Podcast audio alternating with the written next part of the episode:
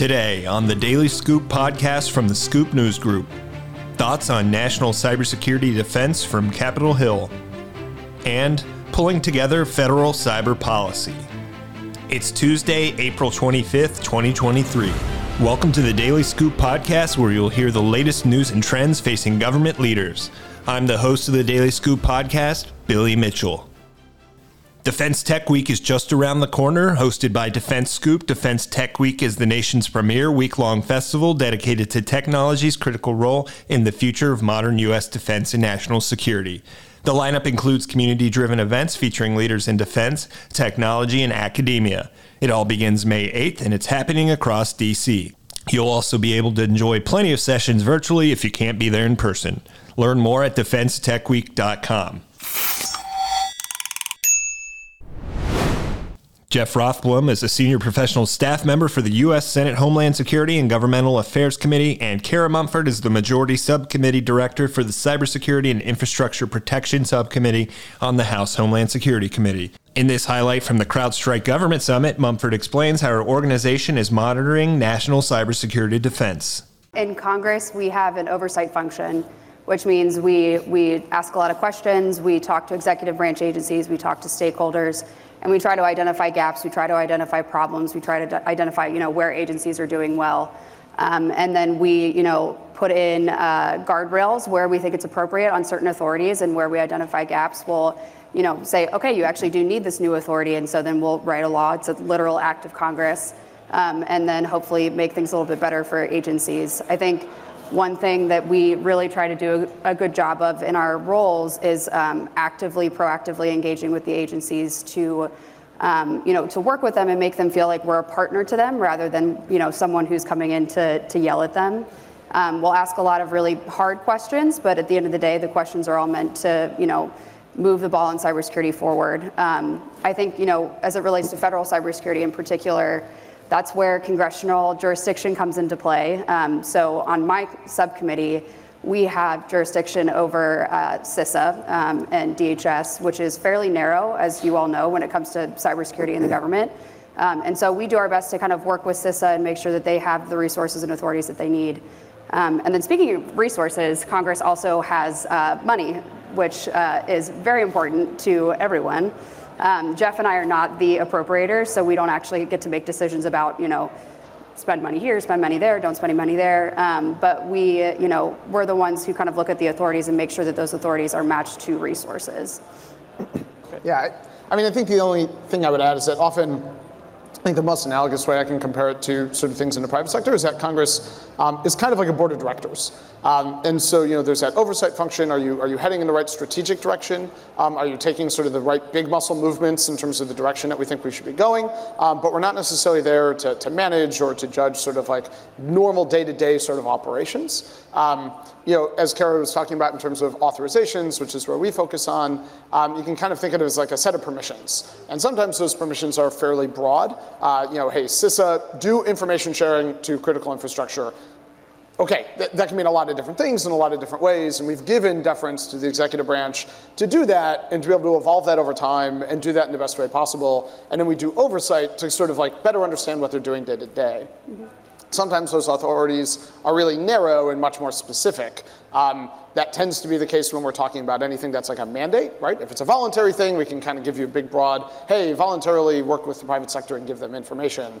But um, many of you may be aware of the recent law that both of us worked on last Congress on reporting uh, significant incidents that occur at critical infrastructure into the government. That was a much more narrow uh, sort of authority with lots of rules and lots of guidelines around what that can and can't be in order to not let the agency sort of run wild and do anything broadly. We really, in order to get broad support across Congress, needed to narrowly tailor that to say, you know, you can't require reporting within less than 72 hours, and you have to use the information in certain ways, and lots of information protection. Um, and so the authorities that we grant can be sort of different um, based on sort of situation and based on the type of thing. But all of that sort of couched under this big picture strategic. What are the directions that we think agencies should go? What is the direction that we think the US government broadly should be going when it comes to cybersecurity? Great, great, thank you.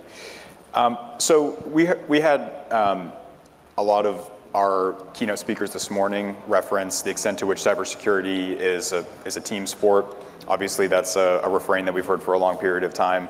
Um, and it's true here as well. So on the stage, obviously, we have representation from uh, both you know, parties, or at least we work for folks of both parties, um, both House and Senate, um, and then even some sort of different jurisdictions and things like that based on how the different chambers of Congress have divided lines about what your roles and missions will be.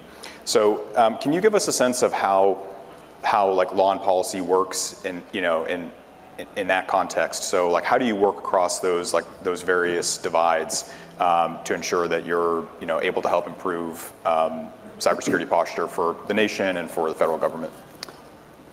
Yeah, I could start. So. Um, you know, each chamber has their own different committees, and as Rob alluded to, the committees uh, have different jurisdiction, basically sort of the scope of stuff that that committee has been assigned within a policy space. Uh, my committee has fairly broad jurisdiction. We have all of uh, DHS cyber, so CISA and some of the other uh, components that do cybersecurity work, but we also own OMB and all of sort of the federal cybersecurity policy. So it's broader than Cara's, for example. And so when we write legislation, we always have to think about jurisdiction because the, the chairperson of the committee uh, and the ranking member of the committee, sort of the minority party, basically get to control a lot of the policy that moves through that particular committee and how it's written and what sort of the focus areas are. It's sort of the deference to that particular chairperson's uh, you know, kind of policy views. And so you might have a policy goal that says, let's have significant cybersecurity incidents be reported to the government. And that's going to look a lot different in terms of the specifics of how that gets done in law and in policy were it to go through my committee compared to, say, the Judiciary Committee, which is focused a lot more on sort of the DO, sorry, DOJ and law enforcement equities. And so, um, you know, most of the writing of the text of these bills occurs sort of at the committee level, and then there's sort of tweaks made to get the other committees and the other members on board once you've made it through that process. And so when we're writing legislation, we're always conscious of what committees it's going to touch, what committees in the House it's going to touch, what is important to those other committees. And so that's why you'll often see laws that might awkwardly leave a committee out or might awkwardly leave an agency out. And you might say, well, why in the world would you only give this to DHS and D- DOD and not say to DOJ? And there might be policy reasons for that, but there might also just be, well, we're pretty sure that the, in this random hypothetical, that the Judiciary Committee might not agree with this as much. And so we're just not going to put the attorney general in the law, and then they get less of a say, right? So there's sort of this balance of how do you get the right policy um, while also making sure you gain the right support through Congress to be able to get something done. Yeah, and I, I, mean, I think it's pretty similar to how it works in the executive branch too, right? I mean, like DOJ will come at an issue differently than DHS will come at an issue. And so we have that same kind of back and forth um, in Congress because ultimately we're there to kind of we're there to protect our agencies that we oversee, right? We're there to advocate for their best interests. Um, and then the other thing that I wanted to say is that cyber is very much a bipartisan issue. There's not a lot of light between the two of us and how we uh, think about issues. At the end of the day, we you know, we all have the same goal, and it's to raise the level of cybersecurity. And um, you know, there might be slightly different approaches to how we kind of come at that, but it, we are always able to work through, um, for the most part, you know, these really, really thorny issues. And I think um, it's one of the few issues where I feel pretty comfortable saying that, that we can kind of take something that's really hard and really challenging and work through, um, you know, some of the uh, pitfalls that other committees and other agencies, you know, might fall into. Yeah, it's, um, I was having a conversation recently with a friend of mine, and I said, Congress is a really weird place because at most companies or most places you work, everyone at least has the same goal, right? And the, you know, the CEO or the board or whoever it is sort of sets a goal, and, and, and everyone's working towards that. And there might be disputes between the different compartment, compartments or different agent, you know, different departments about how to get there. Um, but it's sort of a unified idea. And Congress, in a lot of topics, is not that way, right? We can all think of topics where where the goals of members are diametrically opposed, right? Like like not able to exist uh, in you know, you know in, in, in comedy. And, and yeah, to Cara's point, I think cyber, no one wants to get hacked, period, and stop, right? Like there's no member of Congress who says, I think it would be great for the United States government or critical infrastructure to get owned.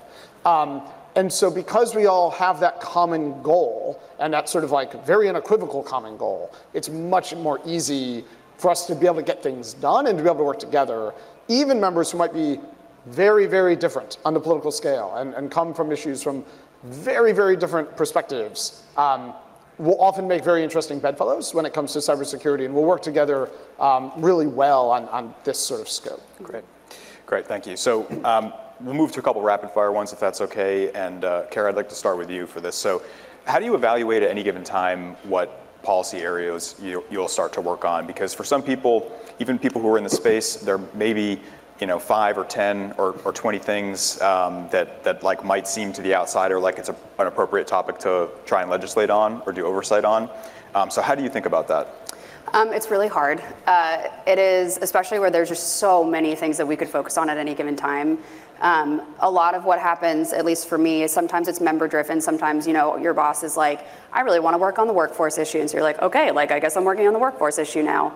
Um, sometimes it's uh, it's just current events driven, right? So like you have SolarWinds, you have Colonial Pipeline, and then all of a sudden we're springing into action, organizing a hearing, trying to draft legislation, you know, writing letters, whatever it may be. Um, and so it really just kind of depends on, um, you know, whatever the circumstances is that you're presented with. But one thing that I, I try to do, especially because some of these issues are, so, I mean, just so massive, right? Like I mentioned, workforce.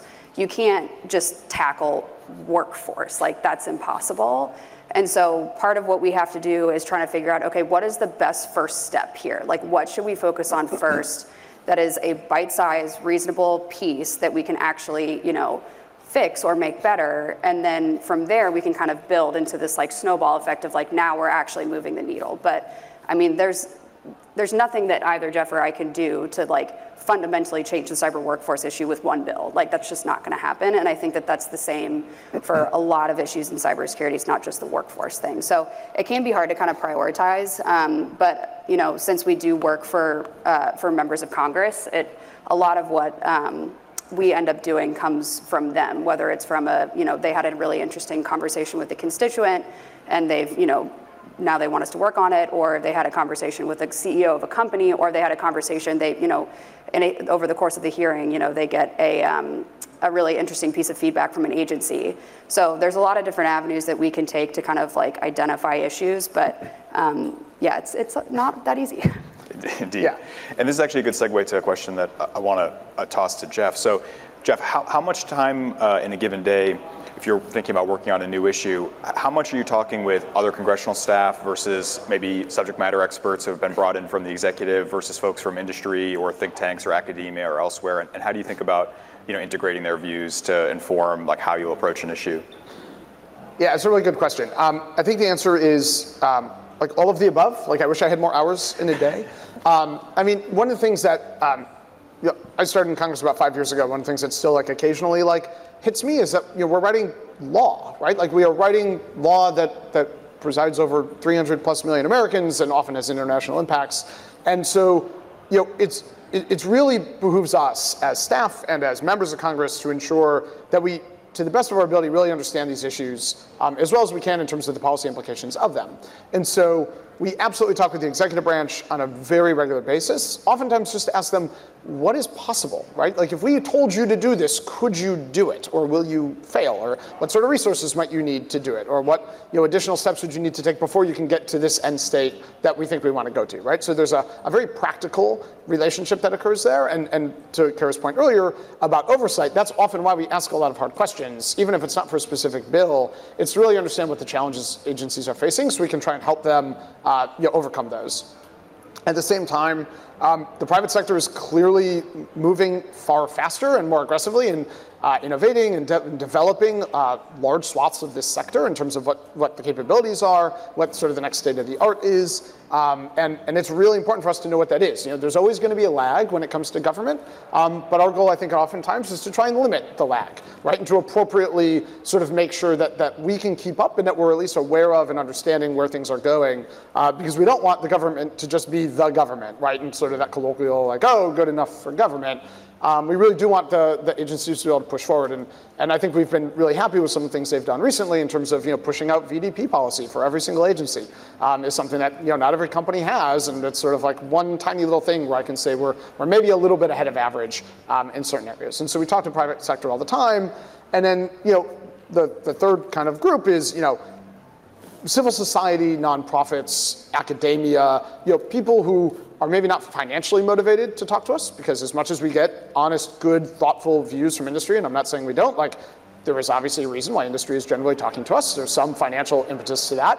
Um, and, and there are other groups where that's not the case, and they just have different views. And so we try to understand those broader perspectives.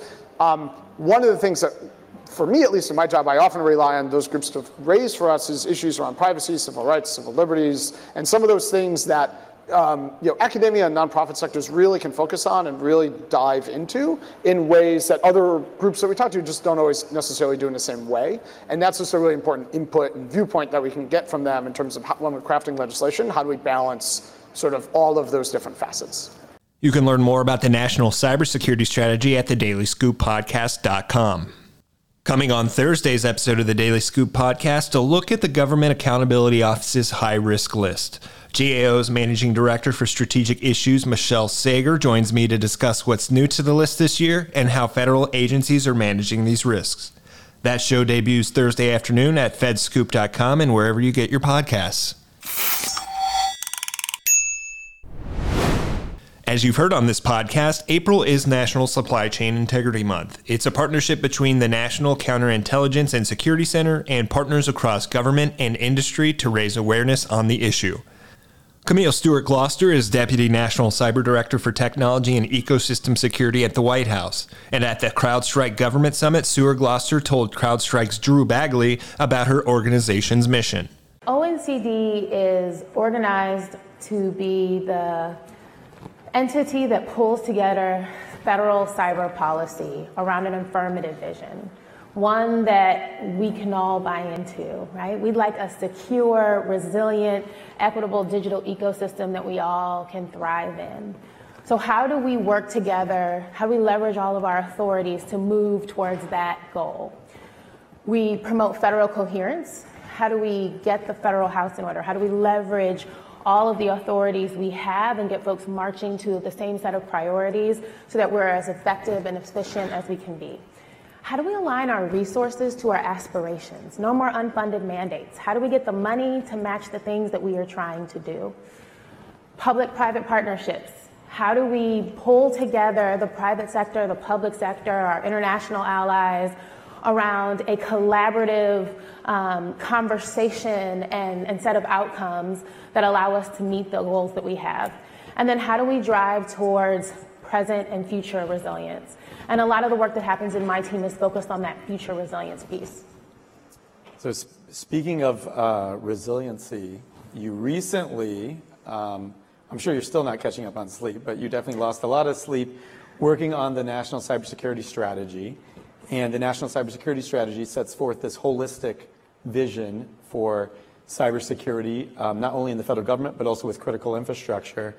And one of the focuses that I think is important to discuss, especially this month as it's um, Supply Chain Integrity Awareness Month, is the cybersecurity of supply chains. And so part of what the cybersecurity strategy laid out focused on the need to support uh, supply chain security in information technology, advanced manufacturing, semiconductors, telecommunications, as well as something that's been discussed a little bit today, software supply chains. Could you elaborate a bit on how continued investment um, can really drive security in these realms? Yeah, I'm going to assume all of you read the National Cybersecurity Strategy because that will make me feel better about the sleepless nights. I did. Um, good. I'm good, even if it's just you and I. But across all of the pillars in the strategy, whether it's critical infrastructure or shifting market forces or future resilience or you know, international collaboration, supply chain security is integral and a fundamental component of that. We are thinking about how do we make sure all of the component parts that make up the digital infrastructure that we have, all the investments that we're making, um, are secure, and that we build out a resilient ecosystem, one that is defensible, one that has the transparency necessary for us all to be able to identify when there is an issue. And so supply chain security you'll see as a theme across the entire strategy from software all the way to hardware. Um, because as we think about supply chains, we want to go to the most elemental unit. We want to start at the beginning, and that allows us to really think about how that broadens out into the infrastructure and into market forces and all of that. So we are heavily investing in supply chain. Thank you. Um, yeah, that's very broad. Now, within that universe, um, what are the short-term priorities and then the long-term priorities of your office and the administration as a whole? Because there's uh, there's a lot you just listed, a lot you could address. So for supply chain security, we're really thinking about three priorities at the moment. First is how do we harmonize all the supply chain risk management authorities we have across the federal government? The federal ecosystem has a lot of really important authorities, CFIUS, Team Telecom, a whole list of others. How do we make sure that we are moving to a common set of priorities, that we're leveraging those authorities um, in the current landscape, not just in the way that they were drafted and intended? How are we thinking about how they show up in this ecosystem and in the, the threat landscape that we're seeing now? Second would be federal um, acquisitions. You saw the FY23 budget had a lot of money dedicated to supply chain security. The same will be true for FY24, and we imagine that FY25's um, budget priorities will, will be the same. And then the third is global supply chains. Supply chains do not only happen here in, the, in America, they are global in nature. And so, how are we working with our allies? How are we working with the private sector? How are we collaboratively thinking about what, how we need to change the ecosystem and the environment to allow for the transparency that breeds the resilience that we need? And so, there'll be a lot of collaboration on a global scale to drive forward supply chain security. Now, um, when I was uh, when I when I was introducing you and saying your title, your title has very broad words in it. You have technology, and then you have ecosystem. So as part of that, one of the things we've seen as a community that's challenging is when we're dealing with vulnerabilities in open source software. So what are you thinking about to address that? Yeah, open source software is one of our um, first and biggest implementations of supply chain security. Um, after Log4Shell, the White House convened a summit on open source software to really think about what role should government play, how can we support the ecosystem as we drive towards more security in open source software. From that, we were tasked by the National Cyber Director to do a look at what we could we do as a federal government. How do we get our house in order? How do we be supportive of this movement? Because if there's one thing that's true about the open source software ecosystem is that they need to drive this forward, right? They need to be in the driver's seat on changing the way the ecosystem um, organizes itself around security. And so through that study, we found a few things, right? There are some challenges with the incentive structure for developers and getting them to prioritize security. There are challenges for um, the organizations that disseminate open source software and getting them to promulgate security tools to the folks that are using their tools. There are funding issues. And then one that really stood out to us and we decided to prioritize was memory and safety. A lot of the ecosystem, a lot of both open source software and proprietary software is built on memory unsafe languages. And if you think about large programs, if we migrated from memory unsafe languages to uh, memory safe languages, so memory unsafe languages are like C and C, very common languages. If we migrated, we could mitigate up to 70% of security vulnerabilities. That was a scalable investment that we thought that the federal government should really prioritize. So you'll see our office, the entire federal ecosystem is really organizing around investing in transitioning to memory safe languages um, because of the scale of how that will change things. Now, not a silver bullet, not the only way we are trying to promote open source software security. We're thinking about funding vehicles, we're thinking about how to support those organizations. There are a host of initiatives and a lot of really important work already going on through National Science Foundation, through CISA, through NIST, and other um, federal partners but that was a place where we saw that we could really make a difference. And if not only we adopted memory safe languages in the federal government, but promoted it with our partners, it could shift the ecosystem. In an earlier session, one of my colleagues called IT modernization the cousin of cybersecurity. And it sounds like you're viewing it that way Same. as well, that the two must go hand in hand Definitely. together, at least when it comes to um, open source software and vulnerabilities. Um, you know, one of the things we've seen that where uh, there's been a lot of discussions today on all of the public-private partnerships. And oftentimes when that's been discussed today, it's been talked about in the context of different cyber incidents we've seen over the years that either proactively have pulled public and private groups together or reactively. And so these days, not a week goes by that we don't hear about some sort of vulnerability that's either affecting government or critical infrastructure. And we see this definitely in lots of the legacy software, like what you were talking about. We see software supply chain attacks, like with a recent um, VoIP provider that's been talked about a lot today. And so, one of the things that you hinted at a moment ago with this need to modernize and, update is perhaps one prong of the strategy, or, or, or under one of the pillars of the strategy, one of the components which calls for the federal government to use its power of procurement to help influence cybersecurity change and effectuate cybersecurity change. So, for all those out there in the audience today that either have purchasing power or could influence purchasing power, what would be your message there in terms of the role they can play in enhancing cybersecurity? Yeah, I, mean, what I'd like to see from federal partners who have purchasing power or who can influence it are organizing around incidents like this. So the, the incident that we're talking about was a great example of private sector and public sector coming together to respond to an incident. But had things gone the way they were intended, this could have gone a little bit differently. And there's a lot of opportunity to learn from this supply chain attack to understand how we could build more resilience into our procurement processes, how our procurement teams could be agents for identifying issues, how we can make sure there's information flowing across the organization such that we can flag a lot sooner when there is an like an, an, organization that is the source of a vulnerability that has been identified in your ecosystem. Mean, the, I mean, the federal government and private sector partners too have a big infrastructure, and we often have trouble identifying what we have within our environment. And so, procurement teams are really going to be an important part of identifying where there are vulnerabilities, where there are gaps. And so, becoming more integrated into cybersecurity conversations, prioritizing that and how you evaluate the organizations that you partner with and that you um, that you procure from is going to be really important.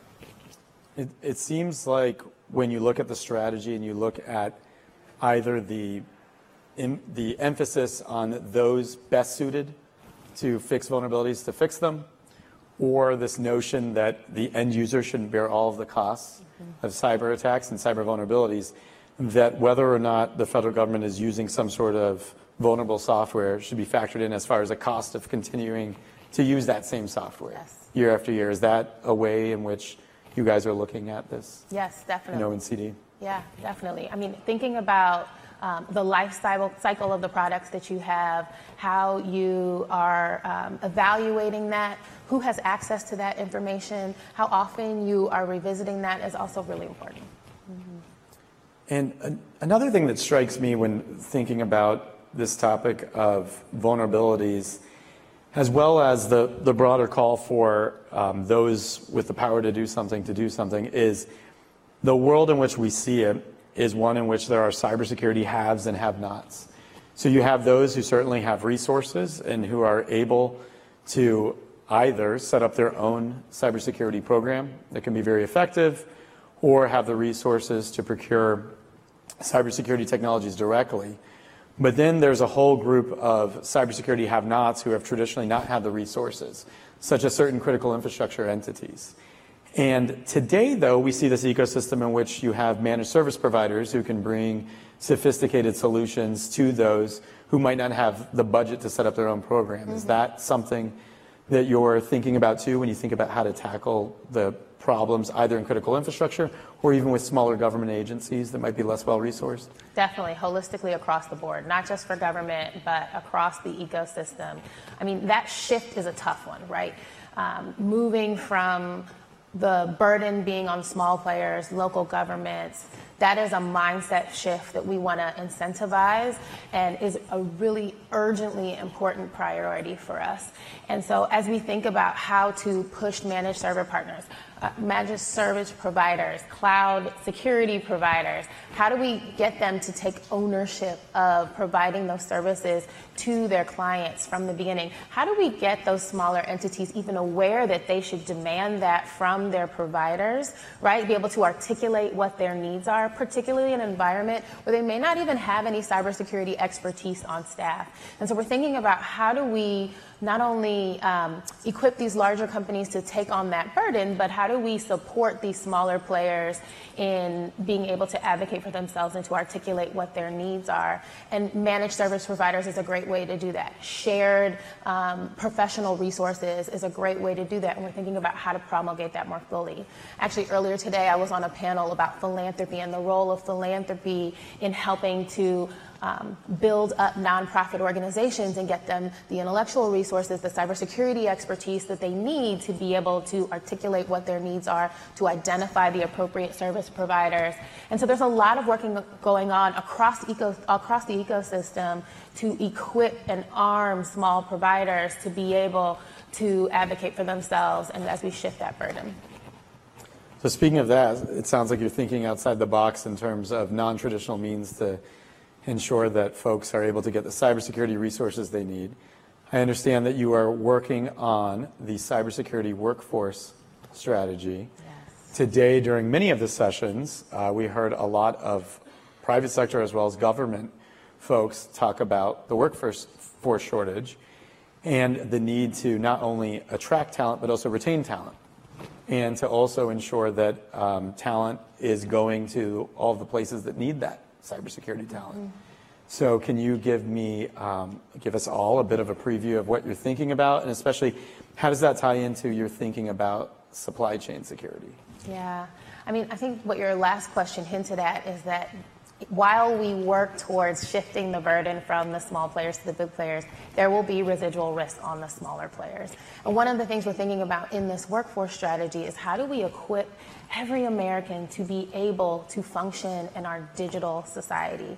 How do we think about the cyber skills that are necessary for them to be able to leverage technology to its fullest potential, but also make sure that they're protecting their families?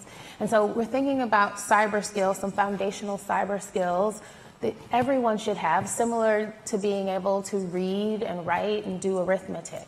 So, how do we make sure we're equipping everyone with that? And that level of access and awareness, that ability to understand how technology shows up in your life and what the implications are for your use of it and how it affects your privacy and security is the foundation for being able to open the aperture on opportunity to enter into the cyber workforce. So then how do we invest in a cyber education and training apparatus that really prepares a workforce that not only can meet the challenges of today, but meets the dynamism of the environment that we seek to create? Because if the national cyber strategy, cybersecurity strategy is successful, and it will be, um, the changes that we will see in the technical environment and the technological environment will mean that we need different things from our workforce, right?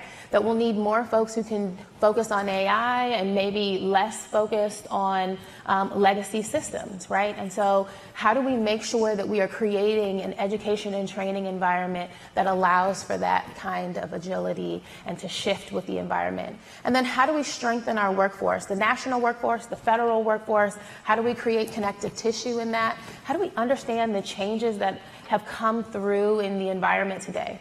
Um, not a lot of the, the newer generations want to ride a ladder up at one organization. They want to move laterally, they want to move between industries, they want to try something completely new. And this multidisciplinary space that is cyber is cybersecurity allows for you to leverage a number of different skills in a number of different sectors and you're richer for having moved between them.